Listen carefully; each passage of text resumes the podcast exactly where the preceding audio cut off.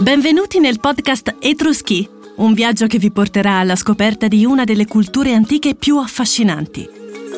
In questa prima puntata, dal titolo Terra dei Re, percorreremo un sentiero che ci porterà non solo alla scoperta di un patrimonio culturale territoriale unico nel suo genere, ma ci farà capire anche quali importanti eredità ci hanno lasciato e perché, ancora oggi, non possiamo non definirci anche noi etruschi.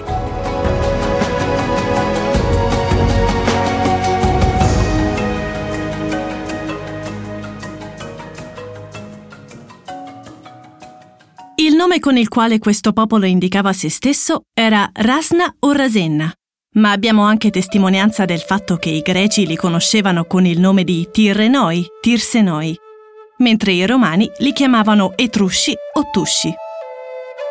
Ancora oggi in numerosi ambiti l'eredità che ci hanno lasciato i nostri antenati è piuttosto visibile.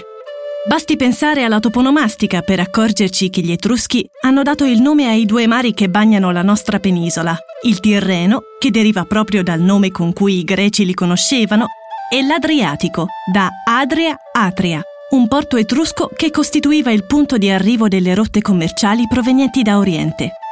Dall'etrusco derivano anche molti nomi di città italiane come Tarquinia, che allora suonava Tarkna, e quello della stessa Cerveteri, che si pronunciava Caire, Caisra, per citare solo alcuni esempi. Ma la lingua italiana conserva anche diverse parole di origine etrusca, arrivate fino a noi attraverso il latino. La parola persona, che significava sia maschera che essere umano, trae origine da Fersu, il crudele demone mascherato che in diverse tombe tarquiniesi appare rappresentato nell'atto di aizzare cani feroci contro prigionieri di guerra. Anche il suffisso erna è una loro eredità. Quindi, quando usiamo parole come taverna, cisterna o lanterna, senza saperlo rendiamo omaggio al popolo etrusco. Gli Etruschi hanno vissuto tra il IX e il I secolo a.C., in un'area geografica chiamata Etruria, corrispondente all'incirca alla Toscana, all'Umbria occidentale e al Lazio settentrionale e centrale. Sulla loro origine e provenienza è fiorita una notevole letteratura. Fin dall'antichità si riteneva che gli Etruschi fossero una popolazione emigrata dal vicino Oriente e talvolta confusi con la mitica popolazione dei Pelasgi. In realtà oggi sappiamo che si tratta di una cultura autoctona, con la vittoria dei Romani a Veio, che oggi conosciamo con il nome di Formello, nel 396 a.C., inizia un lungo periodo di lotte e sconvolgimenti politico-territoriali, che in circa un secolo e mezzo portarono tutte le città etrusche a far parte dello Stato romano. Per fortuna esistono ancora tracce della cultura e della tradizione etrusca non contaminata, come è possibile vedere nella necropoli di Cerveteri. La necropoli della Banditaccia è in assoluto la più antica e la più estesa di tutta l'area mediterranea. Si chiama così perché alla fine dell'Ottocento i terreni della zona furono banditi, cioè affittati con un bando pubblico dai proprietari di Cerveteri a favore della popolazione locale. Il sito archeologico presenta caratteristiche uniche, tanto che nel 2004 è stato inserito insieme a quello di Tarquinia nella lista dei siti patrimonio dell'umanità dell'UNESCO. La necropoli infatti si estende per circa 2 km e racchiude un complesso tombale tra i più grandi, con circa 20.000 tombe. Oggi fa parte del Parco archeologico di Cerveteri e Tarquinia, istituto dotato di autonomia speciale di rilevante interesse nazionale. L'intera area si estende su un terreno pianeggiante e ricco di tufo, parallelo all'area urbana. Qui ci sono tombe di diverso tipo e collocazione storica, che vanno dal VII al I secolo a.C. Le più antiche risalgono all'età del ferro e si presentano come semplici fosse destinate ad accogliere defunti inumati o, più diffusamente, pozzetti scavati nel tufo in cui venivano conservate le urne in terracotta. L'importanza della necropoli etrusca di Cerveteri è dovuta non solo alle sue dimensioni, ma anche al fatto che fornisce indicazioni sulla vita degli Etruschi e sulla struttura delle loro case. Le tombe sono infatti costruite imitando le case dei vivi, caratterizzate da diversi ambienti con porte e finestre sagomate, colonne e pilastri, mobili e vasellame in metallo prezioso. Gli Etruschi credevano che ci fosse vita nell'aldilà e per questo motivo immaginavano che i loro familiari avrebbero trovato confortante ritrovare oggetti legati a momenti felici come banchetti, feste, giochi e gare sportive che accompagnavano il defunto verso l'eternità. Accanto alle straordinarie testimonianze archeologiche, ciò che rende unico il sito della banditaccia è anche il panorama suggestivo che abbraccia sia il mare sia la rigogliosa vegetazione che caratterizza tutta l'area. E per proseguire questo viaggio alla scoperta degli usi e dei costumi della civiltà etrusca, bisogna osservare i loro monumenti funebri. Uno tra tutti è la tomba degli scudi e delle sedie, che rappresenta l'esempio più significativo di imitazione di una casa aristocratica del VI secolo a.C. La particolarità di questa tomba, appartenente ad una famiglia gentilizia, è che dalle pareti sono stati ricavati sei letti e due sedie trono con schienali ricurvi e poggiapiedi. Anche le tombe del comune sono sepolcri costruiti da importanti famiglie del IV secolo a.C. Tra queste, forse la più importante è il grande ipogeo della famiglia Tamsnie, dove furono ritrovati due sarcofagi, di cui uno con il coperchio a forma di tetto appartenente ad un magistrato di Caesari. Si tratta di una delle poche documentazioni grafiche del nome etrusco di Caere, ovvero Cerveteri.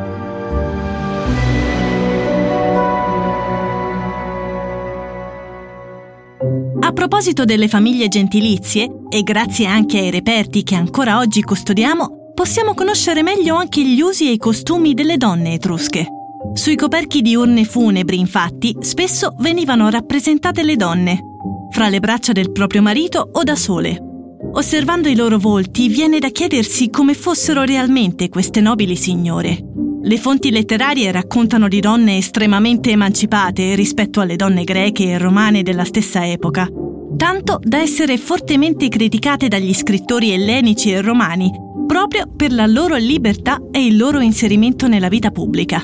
La donna etrusca iniziò ad uscire dalle mura domestiche, allontanandosi in parte dai compiti della cura della famiglia e della casa, già dal VI secolo a.C affiancavano il proprio marito nell'accoglienza degli invitati, bevevano e mangiavano assieme agli uomini e partecipavano a gare sportive, senza che ciò fosse considerato sconveniente nella propria comunità. I corredi funerari sono una fonte incredibile di informazioni sulle abitudini quotidiane delle donne etrusche. Alcuni ritrovamenti mostrano strumenti per la tessitura e la filatura, considerata una delle attività femminili dell'epoca. Altri ritrovamenti invece mostrano una grande attenzione all'estetica e in particolare alla cura dei capelli. Inoltre, sempre osservando le tombe sepolcrali, si può ipotizzare che le donne etrusche viaggiassero da sole, senza l'accompagnamento del proprio marito o del proprio padre, cosa che nella cultura greca e romana non era permesso fare. Purtroppo i reperti tramandati fino ad oggi permettono di ricostruire la personalità e la vita quotidiana della classe femminile nobiliare, lasciando al mistero moltissimi elementi sulla condizione femminile popolare, di cui non si hanno sufficienti tracce.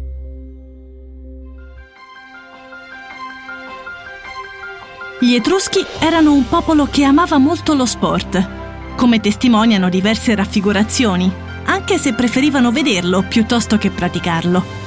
Pugilato, corsa, salto in lungo, lotta, lancio del disco, ippica sono solo alcuni degli sport che pratichiamo oggigiorno, ma che venivano già praticati dagli Etruschi più di 2500 anni fa. In particolare il pugilato sembra essere stato lo sport più in voga, anche se occorre precisare che le conoscenze che abbiamo oggi sono molto più limitate di quelle che possiamo avere per il mondo greco e latino. Questo per una motivazione molto semplice. Le testimonianze scritte degli Etruschi sono pochissime. Quello che di certo sappiamo riguardo allo sport etrusco è la dimensione pubblica delle manifestazioni. In diverse rappresentazioni di gare e competizioni che si trovano nell'arte etrusca, è possibile infatti vedere raffigurato un pubblico che assiste all'evento. Certo, nell'antichità era frequente che membri delle classi sociali più elevate organizzassero competizioni sportive per un pubblico ristretto, magari come intrattenimento durante un banchetto, ma i giochi spesso assumevano anche una dimensione collettiva. Negli affreschi della tomba delle bighe di Tarquinia, per esempio, si distinguono chiaramente gruppi di spettatori, sia uomini che donne, che assistono ad alcune competizioni sportive, scene di lotta con atleti e cavalli.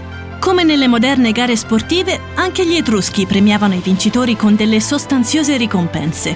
E la ricompensa era molto più moderna di quanto si possa immaginare. Se oggi chi vince una gara sportiva viene premiato con una coppa, Presso gli Etruschi si otteneva come premio un tripode, un oggetto che serviva per supportare un contenitore per le conserve di cibo e che poteva essere anche di grande pregio artistico. Merita di essere ricordato un particolare gioco etrusco di cui abbiamo già parlato in precedenza, il gioco del Fersu, in cui un personaggio mascherato, Fersu appunto, aizza un cane legato ad una corda contro un uomo seminudo con la testa dentro un sacco ma armato di bastone. In molte raffigurazioni questo personaggio riporta vistose ferite infette dalla bestia. Non sappiamo però se il gioco si concludesse con la morte del contendente, molto spesso un prigioniero condannato a morte, oppure se si trattasse semplicemente di uno spettacolo violento.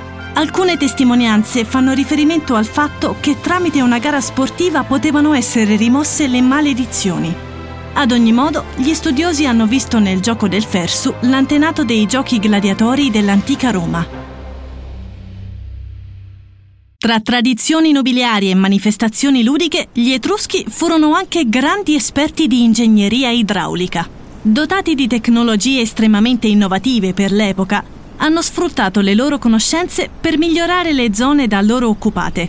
I loro interventi hanno riguardato le bonifiche di tratti di aree paludose, la salvaguardia del territorio da possibili inondazioni, la facilitazione della navigabilità delle vie fluviali e la deviazione dei corsi d'acqua. Hanno poi costruito reti di canalizzazione per l'irrigazione, acquedotti realizzati nelle rocce e sistemi di scorrimento dell'acqua piovana. Un esempio tuttora visibile è rappresentato dalla cloaca massima, oggi ancora funzionante, e testimonia con grande eloquenza questa loro abilità.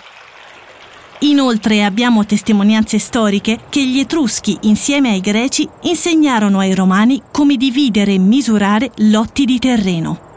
Gli Etruschi non furono solo abili ingegneri, ma anche grandi pittori, ottimi ceramisti e gioiellieri.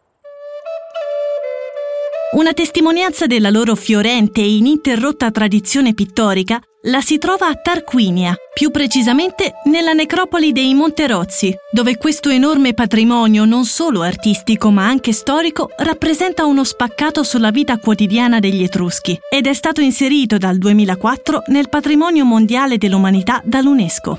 La necropoli si trova su un pianoro, chiamato Monterozzi per la presenza di tumuli in forma di piccoli monticelli di terra, appunto i Monterozzi, chiamati così nel dialetto locale si sviluppa parallelamente alla costa tirrenica per una lunghezza di 6 km e una larghezza di circa 3 km. Nella realizzazione di ornamenti, invece, da grande popolo di orafi, gli Etruschi mostrarono alti livelli di maestria artigianale, usando una grande varietà di tecniche e strumenti, che variavano secondo l'effetto decorativo desiderato, evidenziando le tecniche di filigrana, goffratura, stampa e incisione. La granulazione è stata la tecnica che caratterizza la maggior parte della gioielleria etrusca ed una delle più complesse e affascinanti tecniche decorative dell'arte orafa, utilizzata ancora oggi. Consiste nella saldatura di piccole sfere o grani ad una base generalmente di lamina, seguendo motivi o disegni prestabiliti.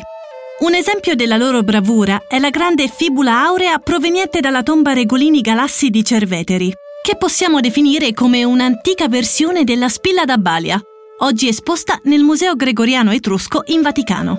Nel campo della ceramica, invece, svilupparono la tecnica della cottura a riduzione, che permise loro di produrre splendidi esemplari del bucchero, il genere forse più rappresentativo della ceramica etrusca, ovvero un vaso che si presenta sempre nero e lucido, anche in frattura, non solo in superficie una tecnica innovativa per produrre manufatti in economia che avessero lo stesso aspetto di quelli più nobili in metallo.